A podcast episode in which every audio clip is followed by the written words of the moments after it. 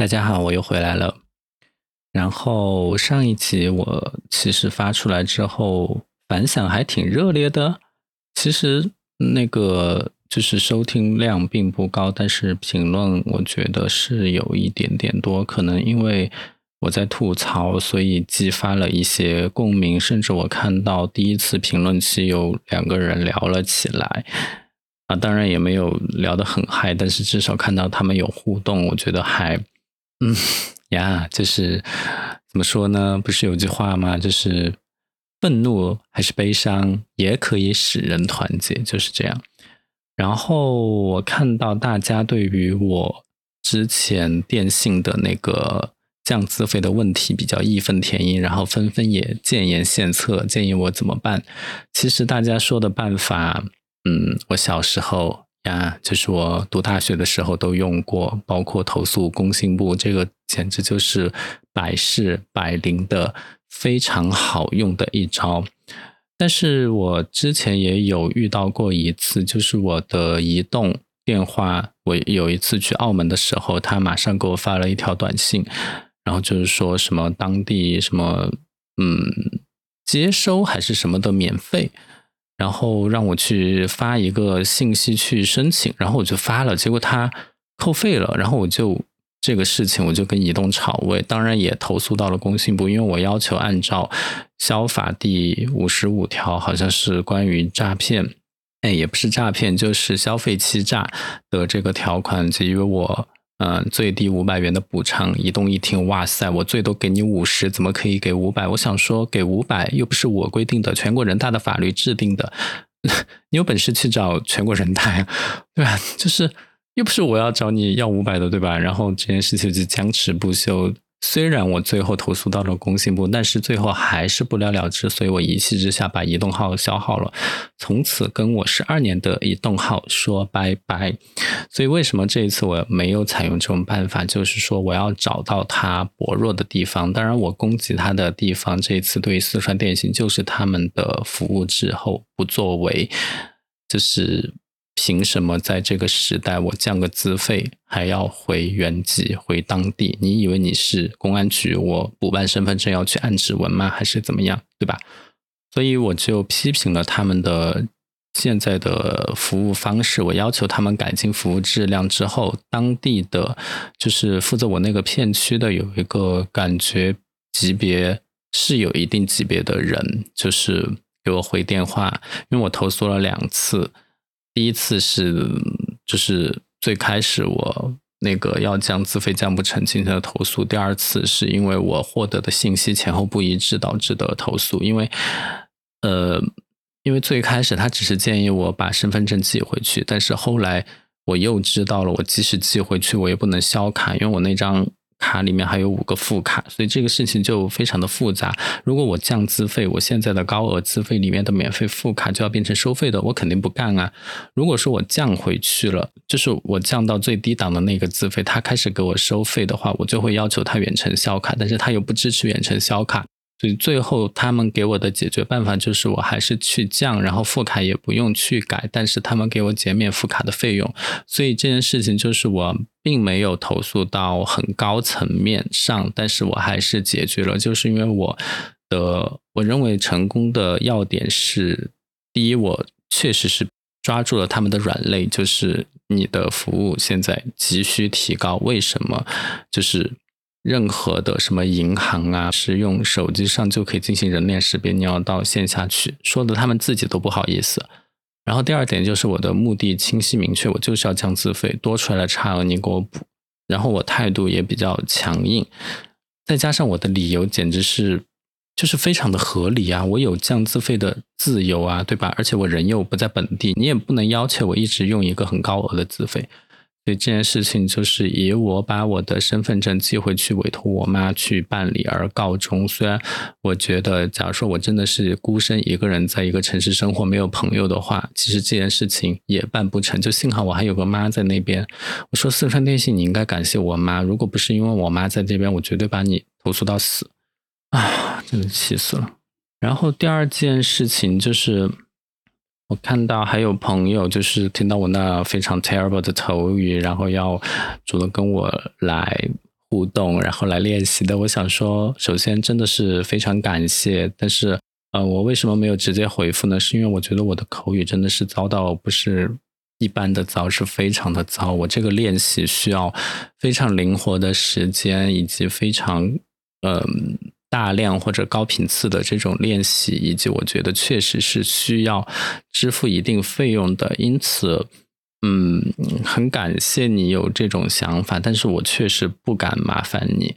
就大家，呃，当然在这里产生连接，然后进行互动，我觉得都挺好的。但是你要说有其他的要麻烦你们的事情，目前我还是不太敢去这样做。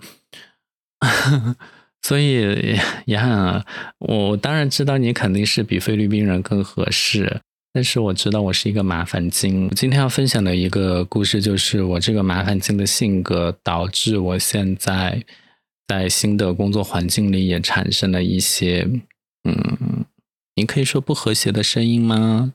虽然我没有这样认为，但是姑且先这样暂时的认定吧。OK，那就正式开始今天的话题。嗯，大家知道我现在在三亚，其实刚好一个月左右的样子，因为我是上个月八号来的，然后我录音的现在是十一月十三号，刚好过了一个月的样子，我觉得我的新鲜感已经没有了，就消失。三亚这边每天都是大太阳，包括我现在录音的当下就是艳阳高照。你知道前段时间内地就是立冬还什么各种。发土啊，然后就是吃饺子吗？还是干嘛？然后又穿很厚的衣服，我这边完全没有感觉。我觉得我就是在一个另外的世界，在一个平行时空。我吹过你吹过的晚风。哎，这首歌是平行时空吗？还是啥？I don't know. But 我想说的就是，嗯。这边的真的气候就是非常的一成不变，所以我最开始我想说，就是我知道我想来三亚，但是我究竟是想来多久？我是不是叶公好龙？我觉得时间会给答案。当然，我也不是说出太阳不好，我只是说。没有那么多的变化。今天跟我另一个成都的朋友聊天，我就说，我好像发现自己不是特别的喜欢三亚，或者也不是特别的讨厌成都，我只是讨厌一成不变而已。我需要的是一种变化，好像确实是这样的。我觉得我对于很多事情都是，呃，尤其是一些陌生的事情，就是。嗯，没有去探索过的领域，只要我知道它的一个运作原理，或者说我有那么较长一段时间的切身体力，搞清楚它究竟是怎么样的一个方式之后，我的兴趣简直就是大减。哎，我觉得我这样好像也不太好。你说我千辛万苦来到三亚，然后突然之间就失去兴趣了，那我要怎么办？啊，我肯定不能这样啊！所以我最近也在控制自己，就是说让努力适应这边的一个滞后的生存环境。为什么说它滞后呢？就是我前两天又让我妈寄了一点东西过来，然后我一看顺丰，顺丰哦，顺丰，然后我一看，哦，又是一个星期之后才能收到。包括我之前我不是订了一个 iPhone 十四 Pro Max 吗？然后大家都知道苹果的。那个快递速度就是非常快，它就是产品里面有锂电池也可以上飞机的那种。然后我之前买的那个，就是我来三亚之前，因为我想着我要来外地工作嘛，然后我就买了台电脑。然后电脑我就是当当时下单，然后过了几天发货，他今天发货，然后从飞机飞到从杭州飞到成都，一天就到了。就有那么快，但是大家知道我在三亚我收我的 iPhone 是怎么收的吗？就是他还是从那个什么嘉兴的那个仓库发货，然后到杭州上飞机，但是居然只飞到深圳，从深圳之后就开始坐大巴 或者坐卡车还是干嘛，就呀就坐船来到了三亚。我头一次苹果的东西用了四天的快递的物流的。那种等待的时间才收到，这是苹果哟，就是最快的物流哦，有锂电池都可以上飞机的那种哦，都用了四天，你可想而知这里的，唉，算了，就是有多么的慢生活。但你说慢生活，那我们就全员都慢下来好不好？并没有，我在的那个度假区就是工作节奏还是挺快的，因为它的总部就是业主的总部在上海，所以它的有一部分的工作理念和工作的那种节奏是受上海影响的，所以其实也没有很慢。但是我觉得这都 OK，因为你如果非常非常慢的话，我来自成都，其实成都虽然大家都说是一个什么慢节奏、慢生活的城市，但是那是老年人、年轻人的节奏还是挺快的，尤其是在 office 上班的人，所以工作节奏我倒是适应的非常不错。我只是觉得这边的基础设施真的是跟不上我的步伐，满足不了我的需求，然后我就在这边遇到了一个。来自成都的人，我为什么说他是来自成都的人，而不是说成都人？因为他就不是成都人，他真的是就是从成都另外一个度假酒店到这边来工作的。能想象吗？我现在遇到的人都小我非常非常多岁，这个人小我十岁啊，就是我们是在。新员工的入职培训上认识的，然后他回答了第一个问题，然后主持那个培训的同事就问他来来自哪里，他说来自成都。我想说，Excuse me，我在这边这么久都没有遇到成都人，然后这边就遇到了一个成都人，然后完了之后我就去跟他 say hi，我就知道哦，原来是你是来自那一家度假酒店，我是知道的，而且我还认识里面的。其他的人，因为我之前有一段小小的交集，然后不知道为什么这个小十岁的，我可以说吗？这个小十岁的小男生，然后他就对我非常的感兴趣呀，就发各种 message 之类的。我想说，我老了，我真的是对这种就是早上早安，晚上晚安。我不是需要这种，我需要的是钱。Sorry，我说出了自己的真心话，但是呀，我就是这么的现实。但是也不是完全的是 money 呢，就是关心和陪伴也是需要的。但是，嗯，十岁也是一个不小的差距啊。你想说，就是我之前在成都的时候，也有一定，就是我今年年初的时候有一段，嗯。夭折的姻缘就是，我觉得对方比我大太多，大九岁。就是我当时三十三，然后他四十二。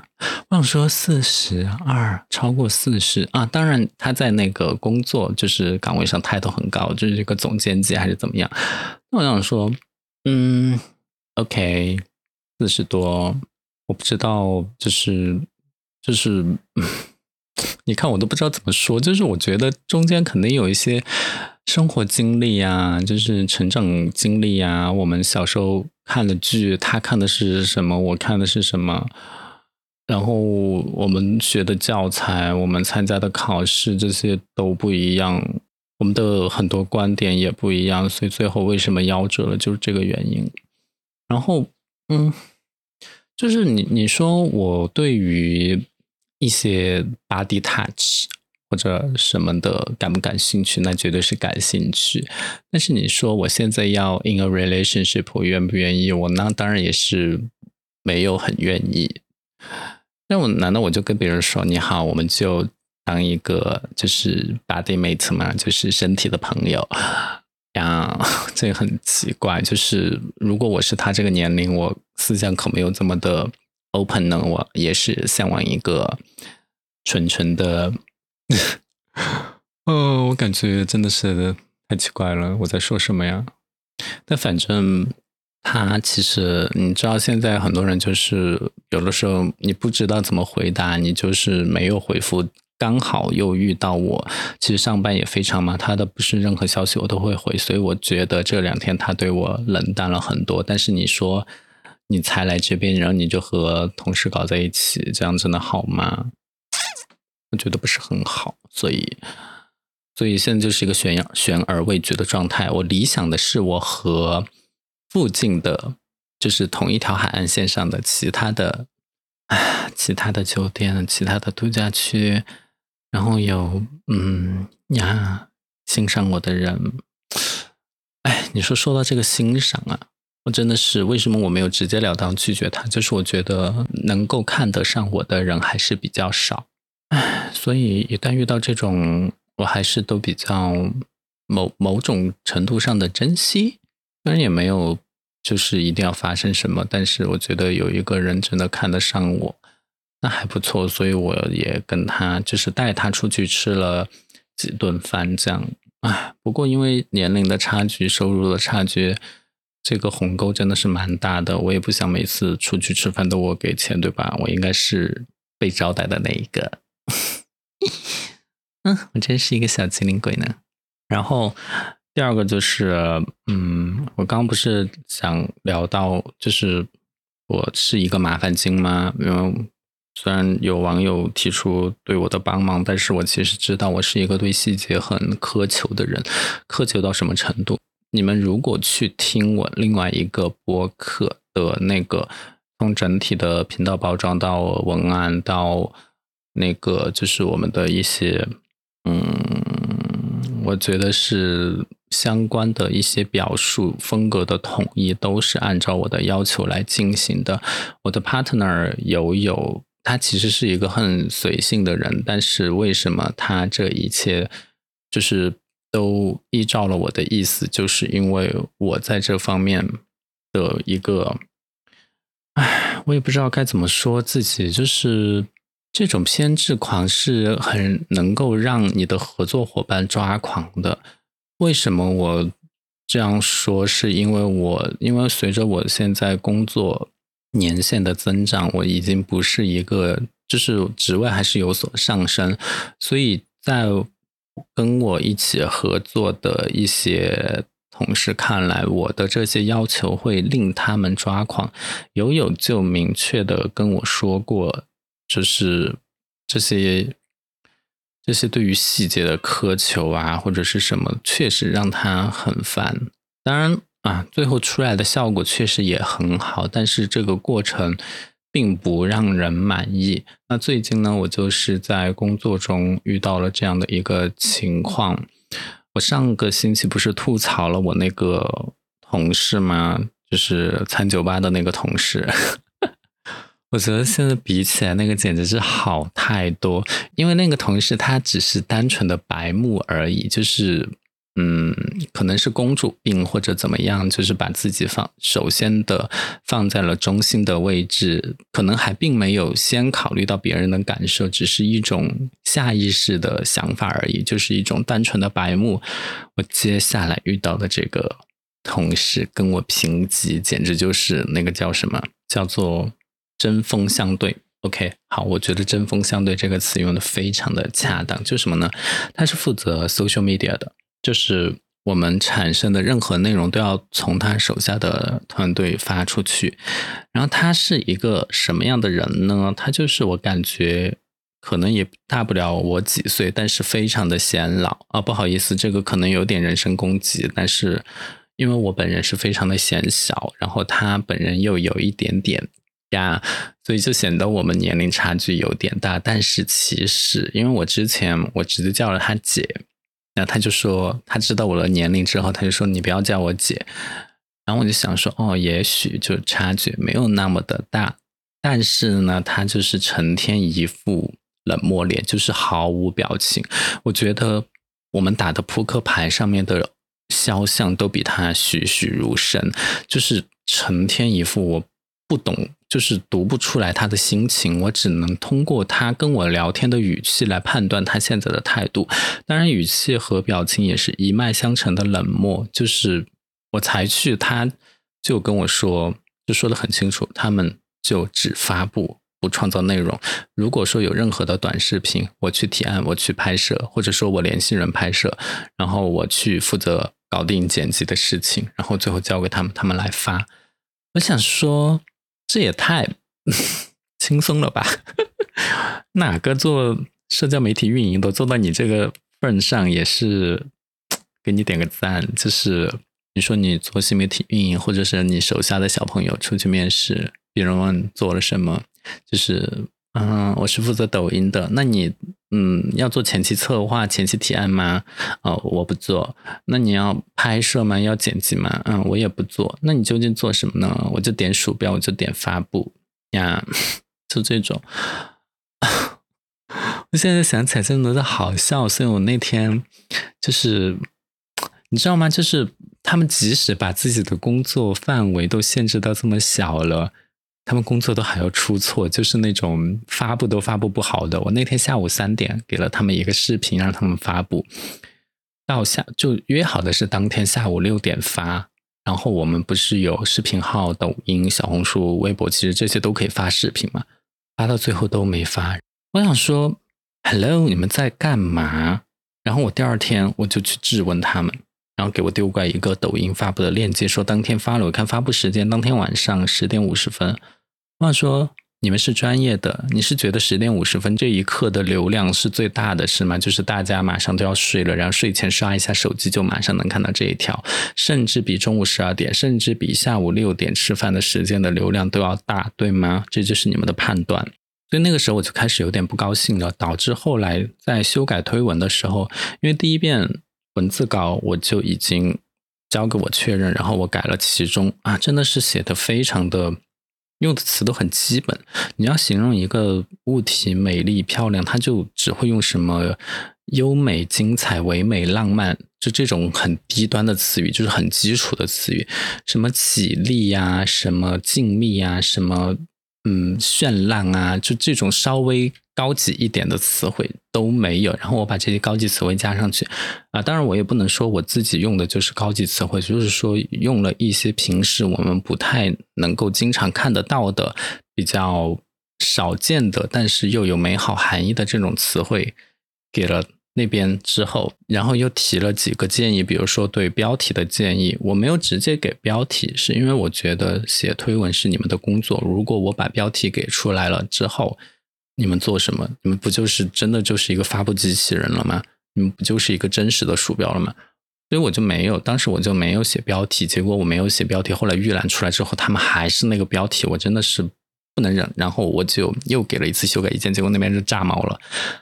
他那边的意思就是说，我只能在第一次确认文字版的时候把所有文字确认好，预览出来之后我就只能闭嘴。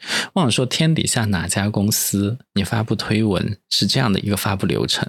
你不准人家提意见，或者说人家一提一提意见你就炸毛？你在干嘛？有你这样的工作方式或者态度吗？虽然你是一个老人，但是你在这个公司，我以为你十年工龄了，结果也只有两年。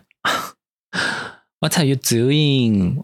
OK，对工作就是稍微追求一点卓越好吗？你看你那个标题真的是，我都不想说了。